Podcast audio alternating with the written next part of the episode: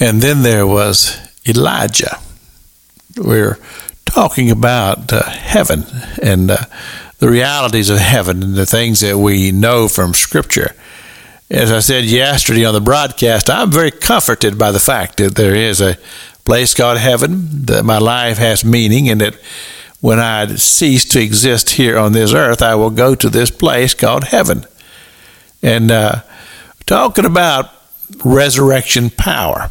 And Jesus demonstrated it to us, and uh, we understand that, that our bodies will be resurrected uh, even upon death, but also there are teachings in the Christian doctrine about the great taking up, the time when Christ is going to call his church out of this world and we will go to this place called heaven.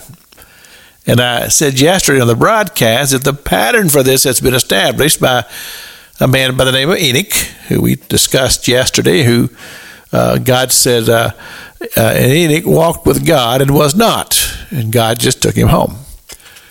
But there was also a man by the name of Elijah. And Elijah lived during the days of the divided kingdom of Israel, that had split. And the northern kingdom had gone pretty much into idolatry and uh, all kinds of things that defile the true and the living God. And there was a king by the name of Ahab, and he was a very wicked man, but he had a wife who was even more wicked, and that was Jezebel.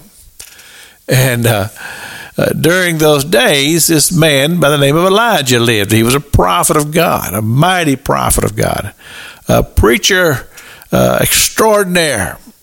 And uh, oh, he calls King Ahab just fits because he would just uh, tell Ahab just exactly the way things were. And Ahab didn't like what Elijah had to tell him.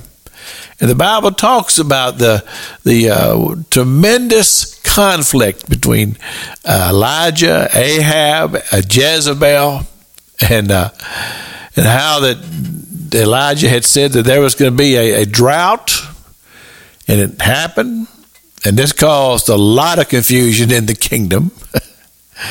and Jezebel, she was just on a warpath, and she was determined she was going to uh, kill this prophet of God. But through uh, circumstances, many circumstances, Elijah prevailed. And uh, the God that he served, turns out, was a pretty powerful God. And then one day God says to Elijah, I'm going to take you home today. And what was interesting about it is that wherever Elisha went that day, along with his protege Elijah, uh, people would say to him, You know, you're going to be taken up today. Or they say to Elisha, They says, You know, your master is going to be taken up today. Everywhere he went, they said this. And then it happened. Elijah was taken up into heaven. And as far as we know, that's where he is today. So the pattern has been established the taking up. If God did it to Enoch, if God did it to Elijah, then certainly he can take home the entire body of Christ who truly is prepared for his coming. This is Pastor Jack King with the gospel on the radio broadcast.